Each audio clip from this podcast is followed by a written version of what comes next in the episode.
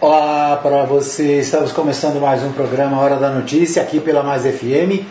Você ouve em 87.9, você acompanha também no fmmais.com.br e você acompanha ainda no nosso site, né, o, mais FM, fmmais.com.br e também nos aplicativos, né, especialmente no aplicativo Radiosnet. É isso aí a Mais FM e a Web Rádio Mais Gospel traz para você as principais informações do dia. Aqui você fica bem informado.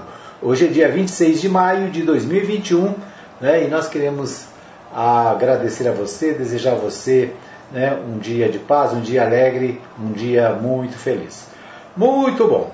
Nós começamos o programa com os destaques do Bola da Rede. Então, agora os destaques do Bola na Rede. A gente começa pela Libertadores da América. Né? Ontem teve jogos na Libertadores da América e o Galo Mineiro fez 4 a 0 no Laguaira e terminou a fase em primeiro lugar geral da Libertadores.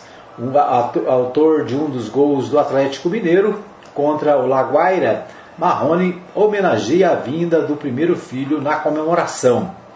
O melhor time da fase de grupos da Libertadores. Esse é o Atlético Mineiro, comandado por Cuca. Na noite desta terça-feira, dia 25, o time mineiro derrotou o Laguaira da Venezuela por 4 a 0, com gols de Savarino, Marrone, Hulk e Natan. Chegou a 16 pontos e, insuperável pelos outros concorrentes, terá a vantagem de decidir as classificações em casa até as semifinais do torneio mais importante da América do Sul. Cabe lembrar que a decisão será no estádio Centenário de Montevidéu, no Uruguai, aguardando o sorteio das oitavas de final, que acontecerá no primeiro dia de junho. Na sede da Comebol, no Paraguai, o Galo agora vira a chave para a estreia no Campeonato Brasileiro. No próximo domingo, dia 29, a equipe que brilha na Libertadores e que ficou com o caneco no estadual encara o Fortaleza a partir das 11 horas, também no Gigante da Pampulha, em Belo Horizonte. Então, né, o Atlético Mineiro é, venceu ontem por 4 a 0, é o líder da Libertadores nessa fase de grupos, né? E está aí comemorando né, e se preparando também para a, a o Brasileirão que começa no final de semana. Deixa eu ver o que temos mais aqui. Muito bem, né? então esses os destaques do é, da, da, da, Libertadores, o Atlético Mineiro é líder, né? Mas vamos ver, né? O meu amigo é, da RBA News, né? Tem é, informações sobre os demais times. Hoje tem jogo também, RBA News. Deixa só achar aqui. É, hoje tem Internacional na Libertadores. Vamos ouvir o que diz o nosso amigo Humberto Ferretti.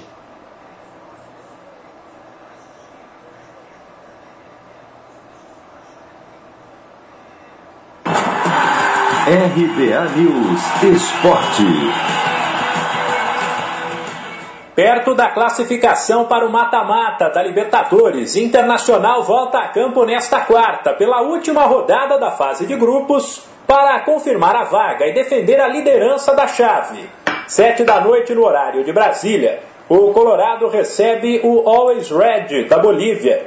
Se empatar ou vencer, o Inter estará nas oitavas. Já ficar ou não com a liderança do grupo dependerá também do que acontecer no duelo entre Olímpia e Deportivo Tátira, que acontece no mesmo horário.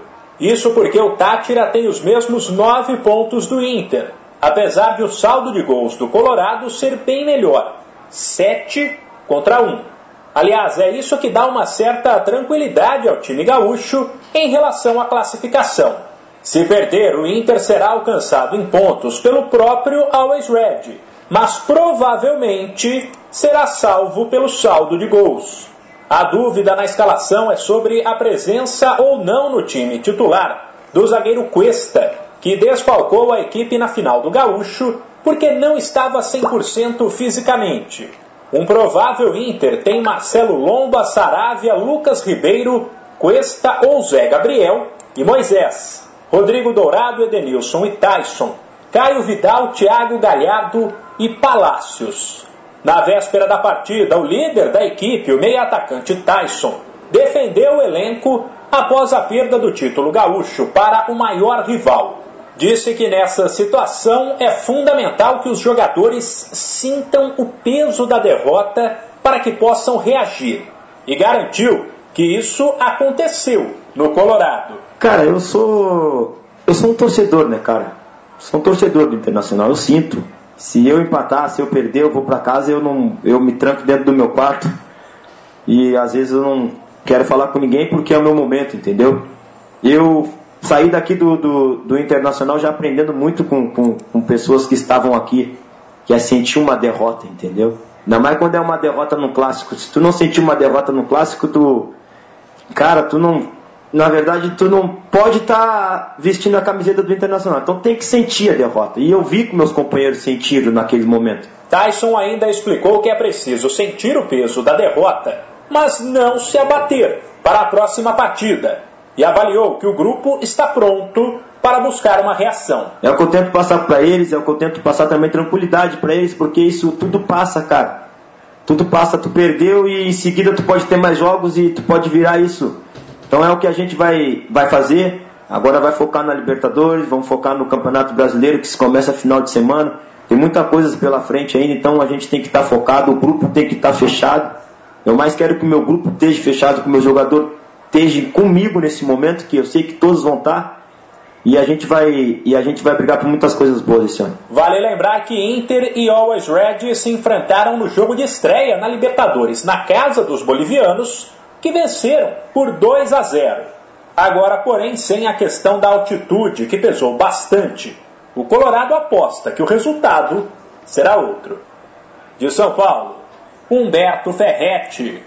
Muito bem, nós ouvimos aí Humberto Ferretti trazendo de São Paulo também as informações sobre a Libertadores da América. Hoje tem mais jogo, né? Então, Libertadores da América é o destaque do Bola na Rede nesta manhã.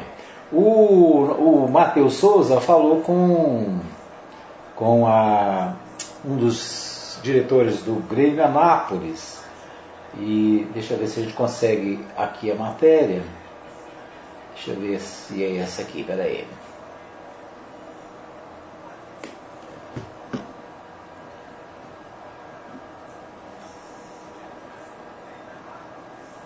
Exclusivo, entrevista com um dos homens fortes do Grêmio Anápolis, o senhor Antônio Teixeira.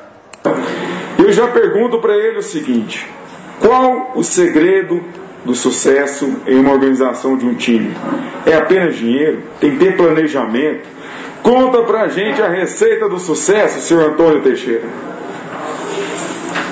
A receita do sucesso é ganhar. Para chegar à vitória, uh, é preciso muita coisa. É preciso muito trabalho, muita organização, muita dedicação e principalmente ter um grupo muito forte, desde a comissão técnica ao grupo de jogadores, todo o staff de apoio, incluindo roupeiro, fisioterapeuta, médico. Uh, todos os funcionários, desde o vigia uh, até as pessoas que arrumam no dia a dia a casa do atleta. Todas as pessoas são importantes para que o sucesso seja possível. Muito bem.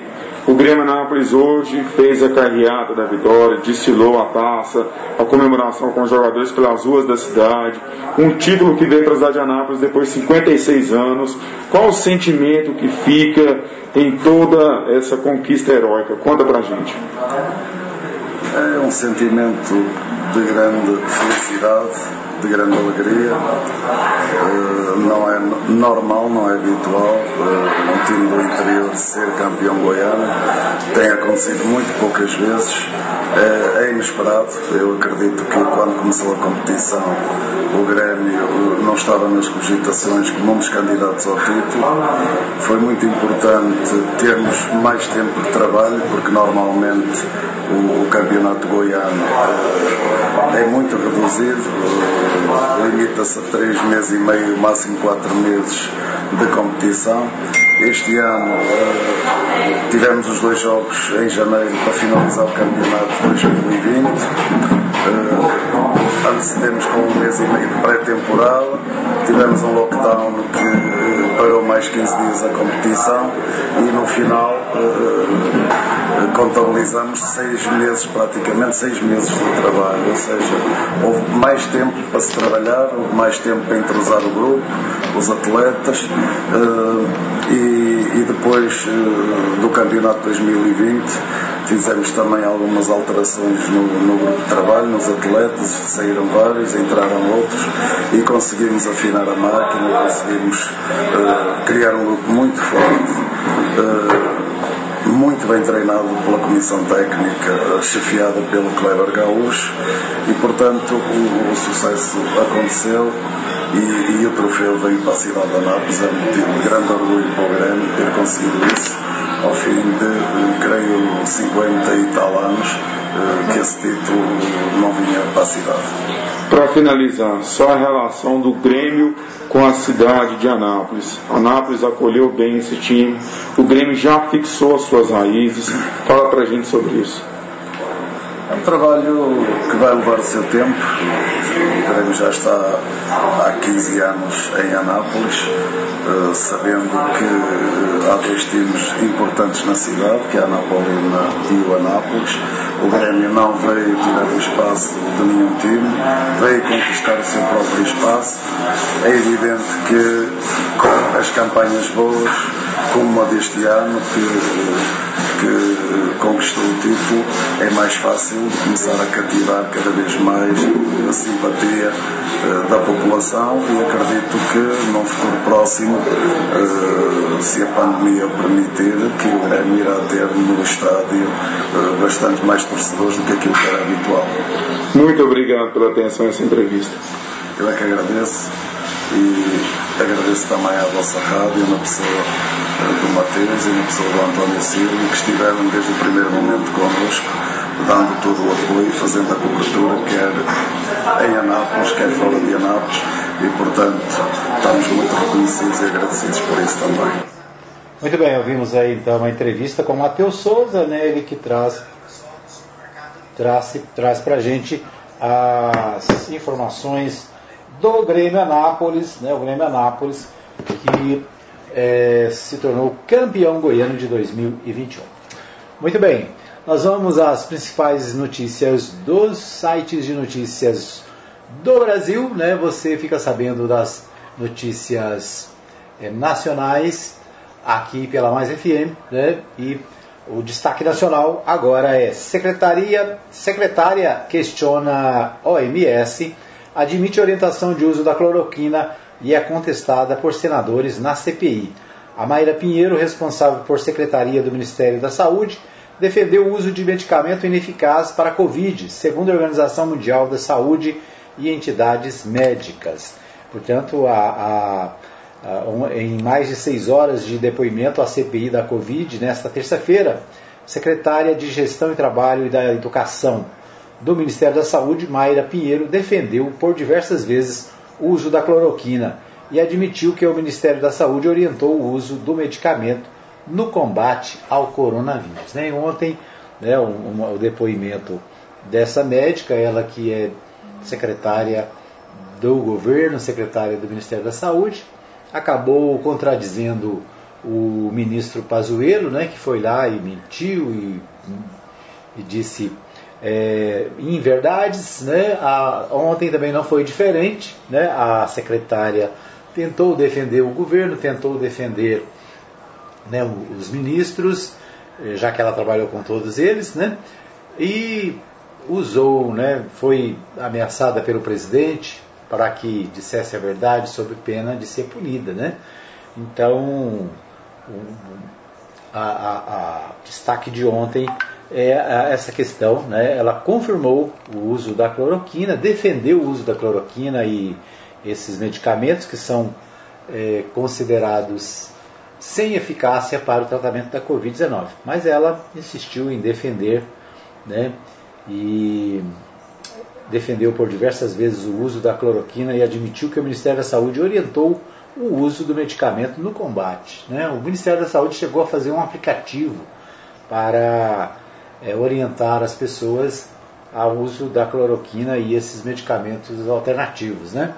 E acabou depois tirando do ar o aplicativo, mas é, o governo, de certa forma, né, de forma ostensiva, orientou a população a esse tratamento precoce, né, que, segundo é, informações científicas, não tem nenhum efeito com relação à Covid-19.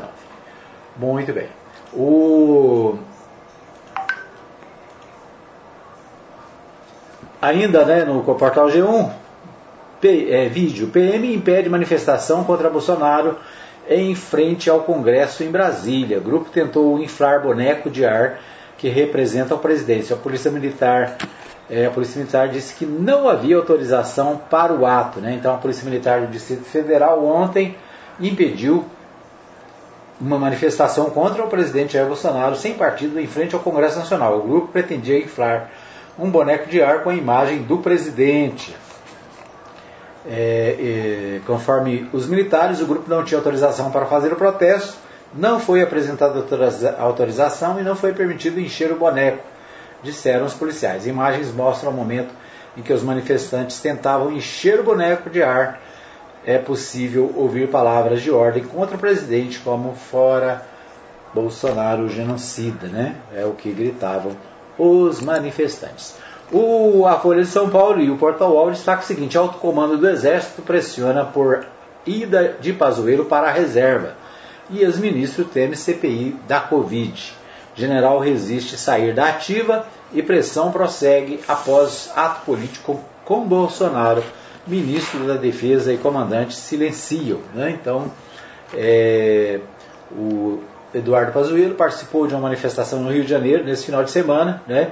e integrantes do alto comando do Exército estão pressionando para que ele é, vá para a reserva, ou seja, se aposente né?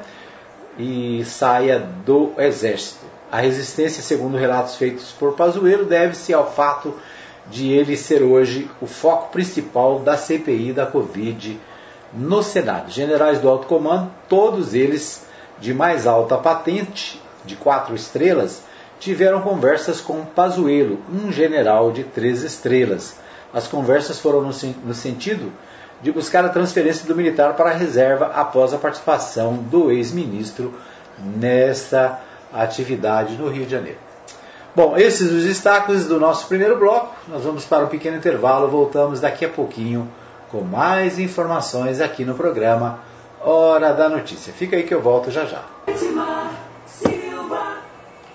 Muito bem, estamos de volta para o segundo bloco. Estamos de volta, portanto, para o segundo bloco do nosso programa, trazendo para você as principais informações do dia aqui no programa Hora da Notícia da Mais FM. Né? Tivemos um problema aí na transmissão da, do, da, do Facebook, né? agora acho que está normal. Vamos ver se a gente consegue continuar aqui a nossa programação destas quarta-feira, né? Hoje, quarta-feira, dia 26 de maio de 2021. Muito bem.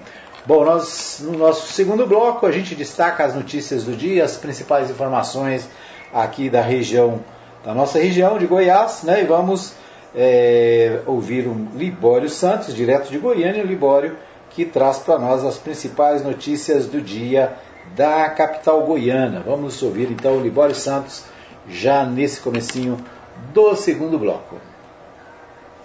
Igrejas passam a ser consideradas prestadoras de serviços essenciais. Polícias desbaratam quadrilha especializada no roubo de medicamentos. Deputado critica a atuação do Banco Central na concessão do crédito rural. Eu sou Libório Santos, hoje é dia 26 de maio, quarta-feira. Esses são os nossos destaques. Começamos com um sinal de alerta a todos que valorizam a vida. O problema da Covid voltou a se agravar em Goiás com esgotamento de vagas em UTIs e com aumento dos casos. Goiás já aproxima a marca de 600 mil casos, com 16.659 mortes. Na semana passada morreu um amigo meu, a mãe dele e a irmã, todos com Covid.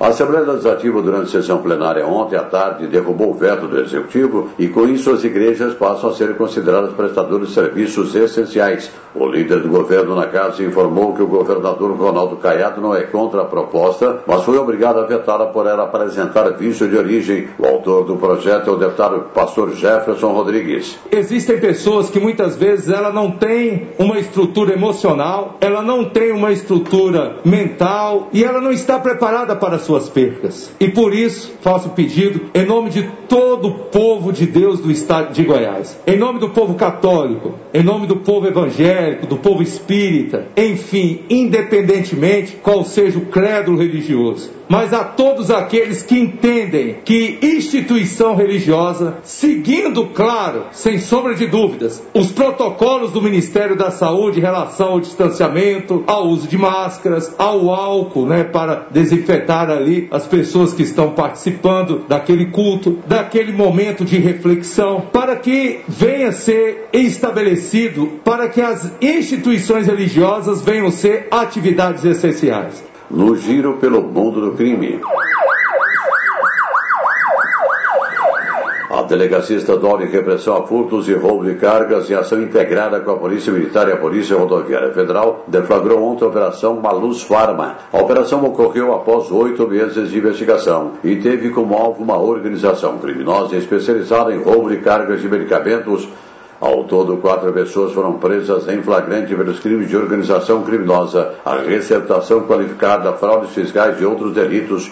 As cargas vinham de Minas Gerais e São Paulo. Os medicamentos saíam da fábrica desses estados, mas não eram entregues na sua totalidade para as empresas vítimas.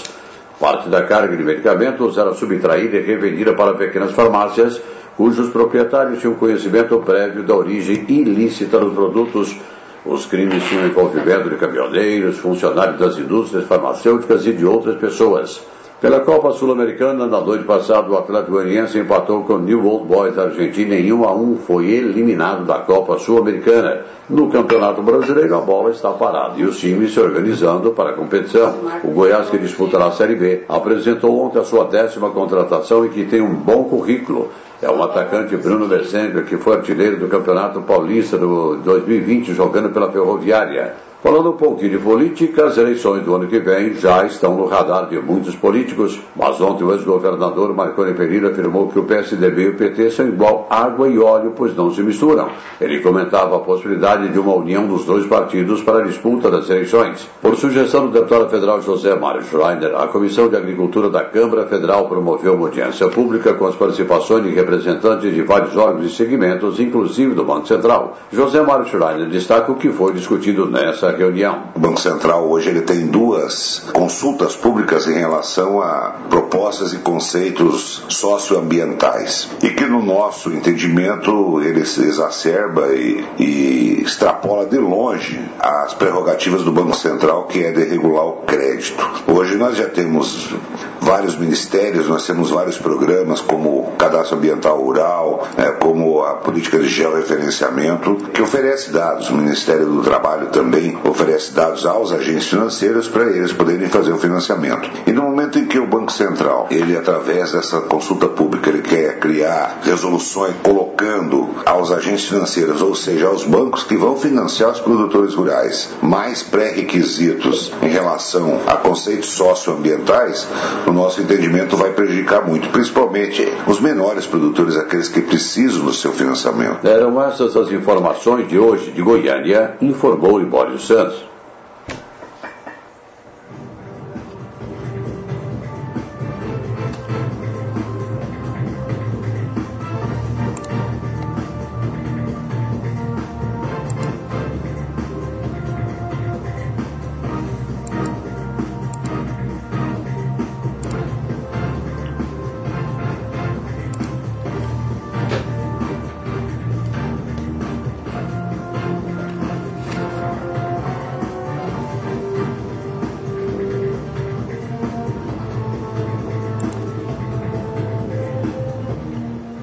Nós estamos apresentando o programa Hora da Notícia aqui pela Mais FM 87.9 e né, temos os destaques do estado, destaque aqui da nossa região.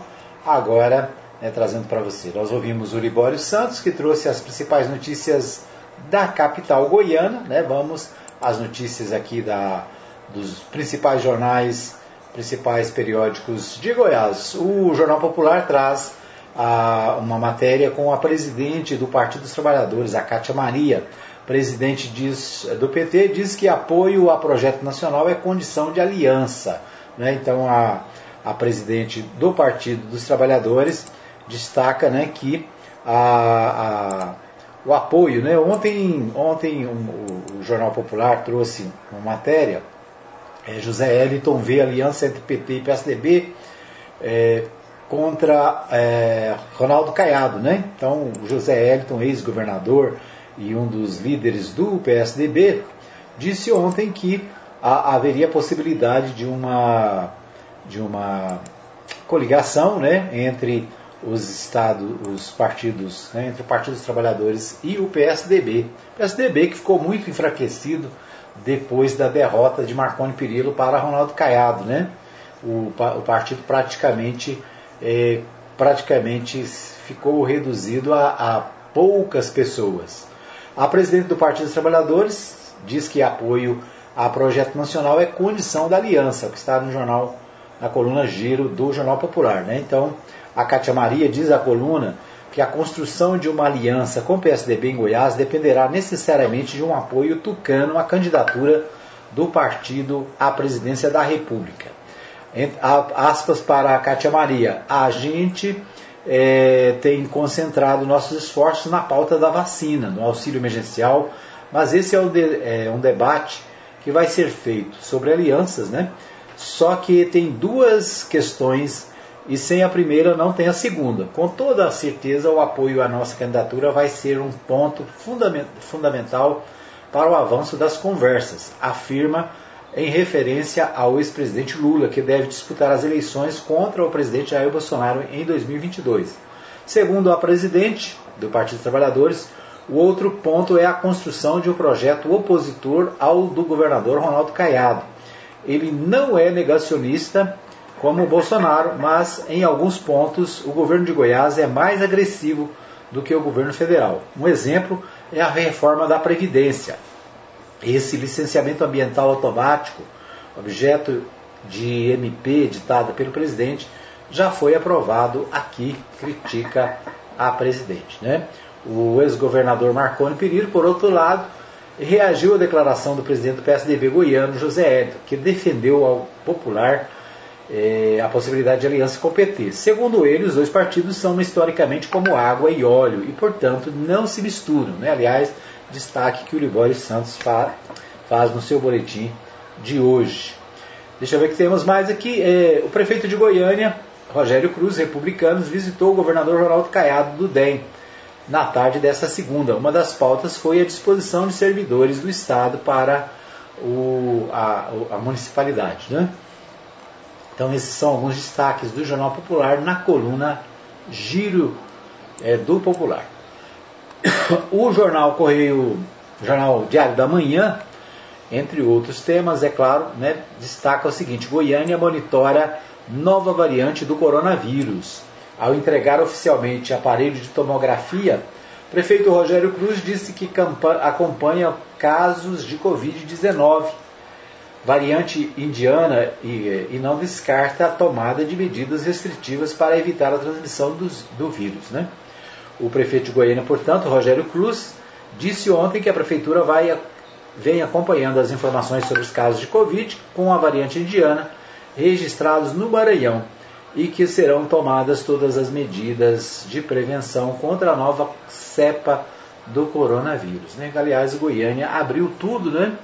e agora enfrenta de novo é, um aumento de casos da Covid-19. Então não está na hora de abrir nada, né, mas os, é, os prefeitos, pressionados pelo setor econômico, acabam cedendo. Né? Então, mas de acordo com o Jornal Diário da Manhã, o prefeito está de olho, né, a, a, a cidade está de olho na questão da nova cepa indiana que está preocupando o Brasil, né, vários casos já detectados no Brasil, segundo o portal G1, mais de 50 países já identificaram essa nova modalidade de vírus é, vindo da, da Índia. Né?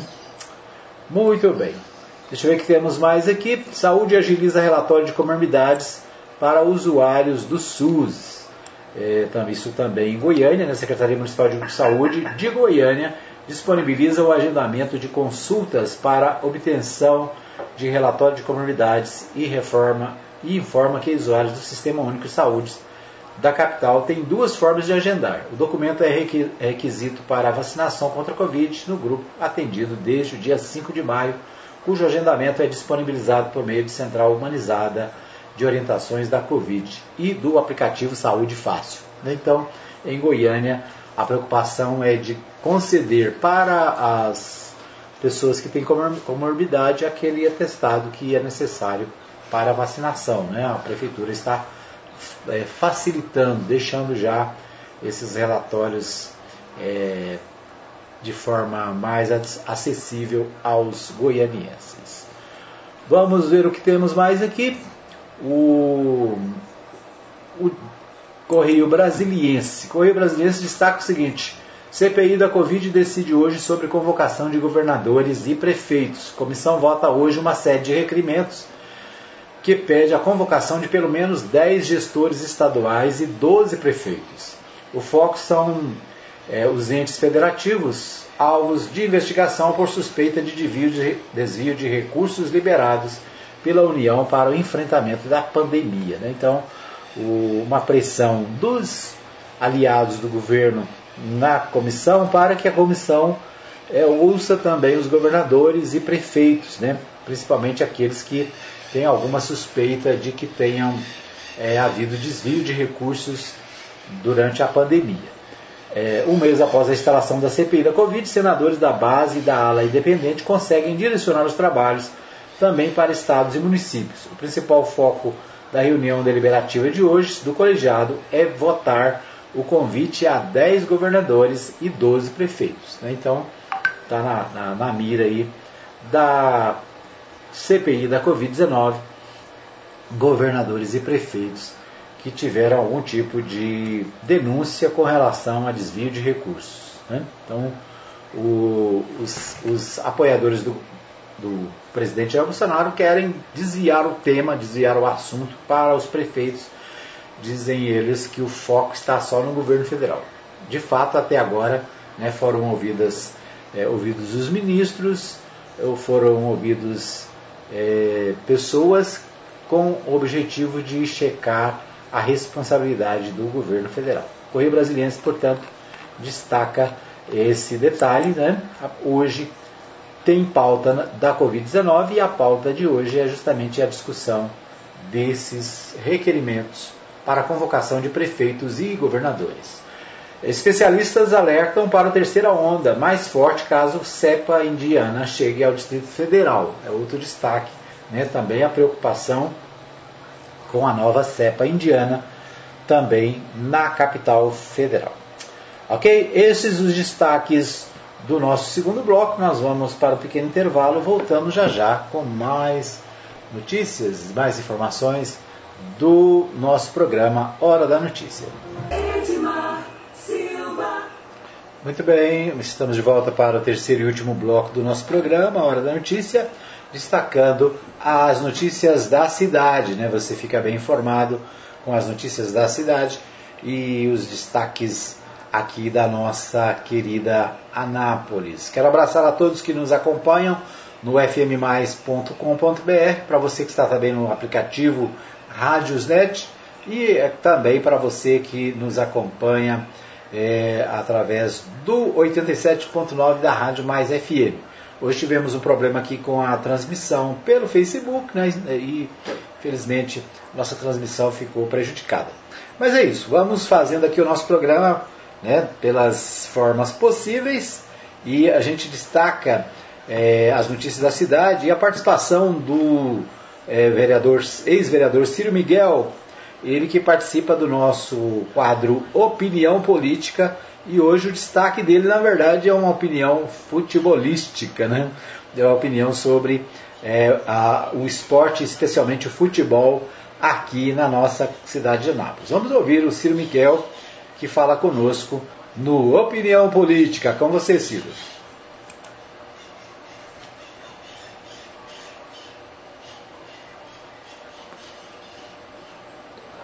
Amigo Edmar Silva, olá, amigos da Mais FM. Com muita alegria, voltamos a esta programação tão importante para a nossa cidade. Bem, hoje para falar de notícia boa, né? Anápolis, que é reconhecida como a capital do genérico, no caso do medicamento genérico, ela confirma a sua fama de capital do genérico também no futebol. Tivemos nesse domingo a consagração do Grêmio Esportivo Anápolis como campeão goiano de futebol profissional. O time que eliminou duas das principais equipes do futebol goiano nas últimas etapas do campeonato, né? na semifinal eliminou o Atlético Goianiense, que é a principal força do futebol goiano hoje, time da elite do futebol brasileiro, e na grande final eliminou uma das equipes mais tradicionais do futebol goiano, o Vila Nova. Portanto, Grêmio Anápolis, campeão goiano de 2021. Para nós pouco importa não é? se se trata apenas de um time de empresário ou se é um time que não tem raízes na cidade de Anápolis, né? pejorativamente chamado de GEA. Para nós o que importa é que a taça do Campeonato Goiano de 2021, que desde 65 não vinha para nossa cidade, voltou para Anápolis. Hoje, Anápolis é a capital goiana do futebol. Portanto, nossos cumprimentos aos atletas, à comissão técnica, aos dirigentes, a todos aqueles que trabalharam e se empenharam em busca dessa conquista importante. E fica a lição para os nossos originais. Né?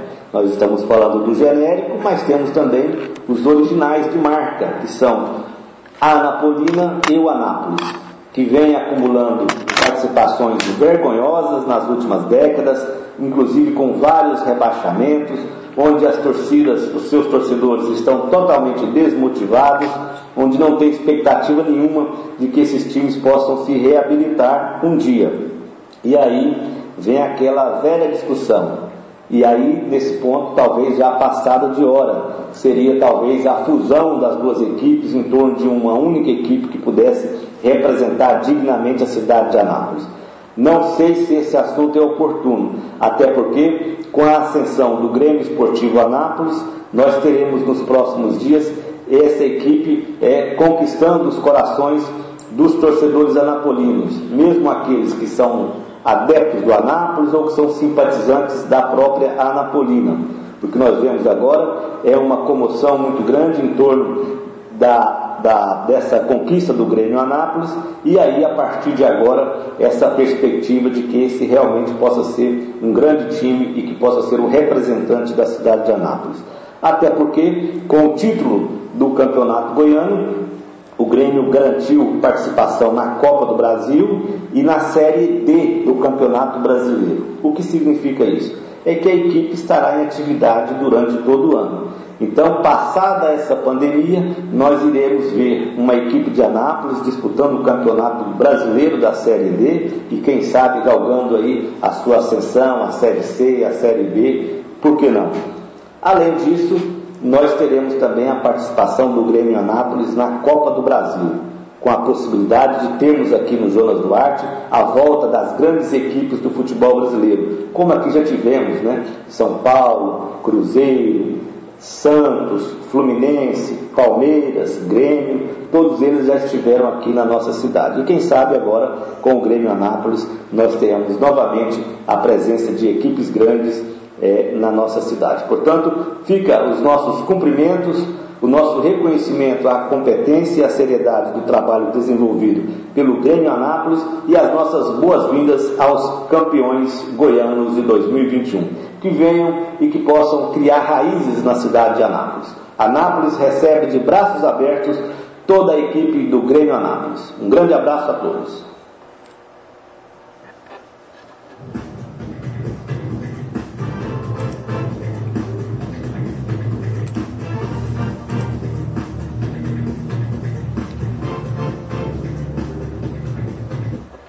Muito bem, ouvimos aí uh, o comentário do ex-vereador, ex-presidente da Câmara e atual presidente do Partido Podemos aqui na cidade, o Círio Miguel, falando sobre a conquista do Grêmio Anápolis, né?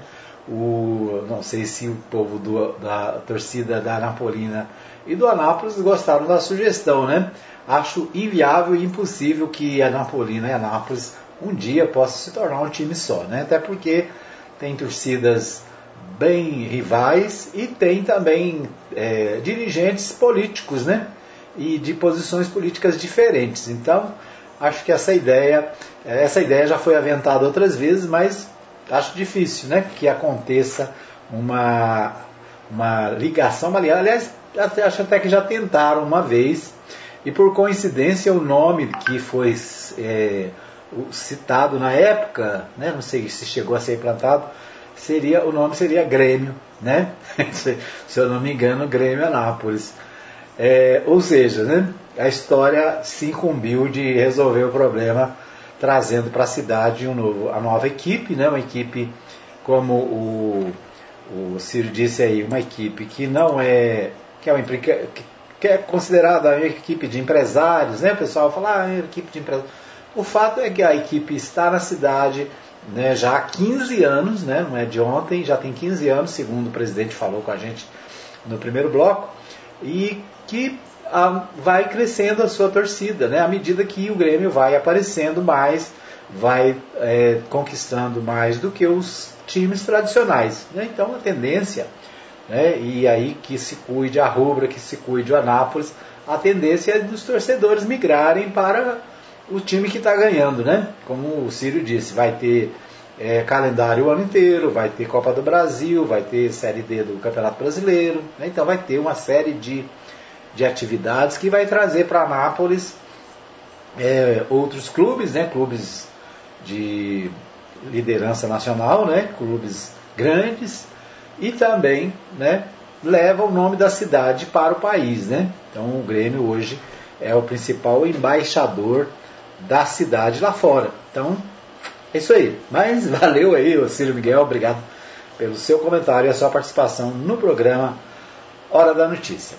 Muito bem, vamos destacar aqui as primeiras, as principais notícias da cidade. O, o Jornal Contexto traz uma matéria sobre o DAIA, né, sobre o Dia da Indústria, uma matéria sobre o DAIA. É, o setor responde por quase um terço da geração de riquezas em Anápolis. Né? Então, o DAIA é o responsável por quase um terço da, da, do, dos recursos da cidade. O DAIA que precisa de cuidados. Né? No governo atual foi prometido a, a, o asfalto, novo asfalto, até agora não aconteceu. Né? Até agora o anel viário do DAIA também continua parado. Ou seja, né? Até agora, a ampliação do DAIA, que foi anunciada, né, que haviam comprado é, um terreno para ampliação ainda no governo passado, né, também não, não se tem notícia, né, não houve é, a, a, confirmação dessa, dessa aquisição dessa, dessa terreno, não houve ainda também nenhuma iniciativa para é, fazer a urbanização desse espaço, se é que ele está disponível, né? É, tem as dificuldades com as ações judiciais, porque tem muita é, empresa que saiu do DAIA, deixou, abandonou o local, mas a, continua na posse do, né, da, do terreno. Ou seja, ou se não tem a posse, tem o domínio, né, tem o documento. Então é uma situação que precisa de mais atenção. Né? Se, sem contar os buracos e a escuridão né, que constantemente o DAIA está sujeito. Né? E basta ir à, à sede da, da Goiás Industrial, Goiás Industrial, não, agora é Codego, né? É só ir à sede do Codego, da Codego e verificar que falta iluminação na própria rua é, que dá acesso à Codego. Então precisa mais cuidado, né? É, outro destaque do, do contexto: João de Abadiane é condenado a mais dois anos por violação sexual. Né, o João de Deus, chamado João de Deus de Abadiane, mas recebeu mais uma condenação ontem e né, o destaque também do, do jornal Contexto. O Portal 6 destaca aumento de casos de Covid-19 em Anápolis, né? então uma preocupação com o aumento de casos na cidade, a cidade que também está levando vida quase normal, né? as pessoas estão na rua, estão indo às festas, estão indo às atividades, então a preocupação com o aumento de casos na cidade é o destaque do Portal 6. É, ainda no, no, Portal 6, destaque não de hoje, de ontem, nós já falamos disso, mas é importante relembrar a Univangélica se tornará universidade no próximo dia 31. Né? Então, no próximo dia 31, a Univangélica recebe o título de universidade e né, tem um novo status.